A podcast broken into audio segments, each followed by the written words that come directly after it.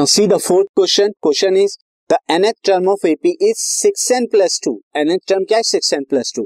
Find its common difference. आपको common difference D बताना है.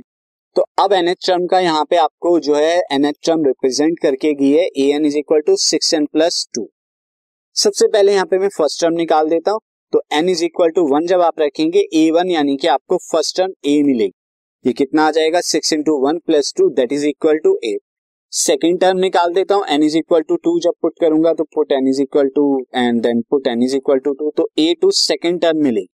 ये कितना आ जाएगा? Six into two plus two six two jar twelve plus two fourteen अब कॉमन डिफरेंस क्या आएगा? कॉमन डिफरेंस नथिंग बट आप क्या कीजिए सेकेंड टर्म में से फ़र्स्ट टर्म को माइनस करा दीजिए। जो डिफरेंस आएगा वही कॉमन डिफरेंस होगा।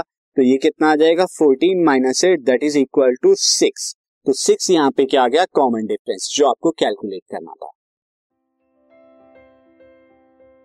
This podcast is brought you by Hubhopper Shiksha Abhiyan अगर आपको ये पॉडकास्ट पसंद आया तो प्लीज़ लाइक शेयर और सब्सक्राइब करें और वीडियो क्लासेस के लिए शिक्षा अभियान के यूट्यूब चैनल पर जाएँ।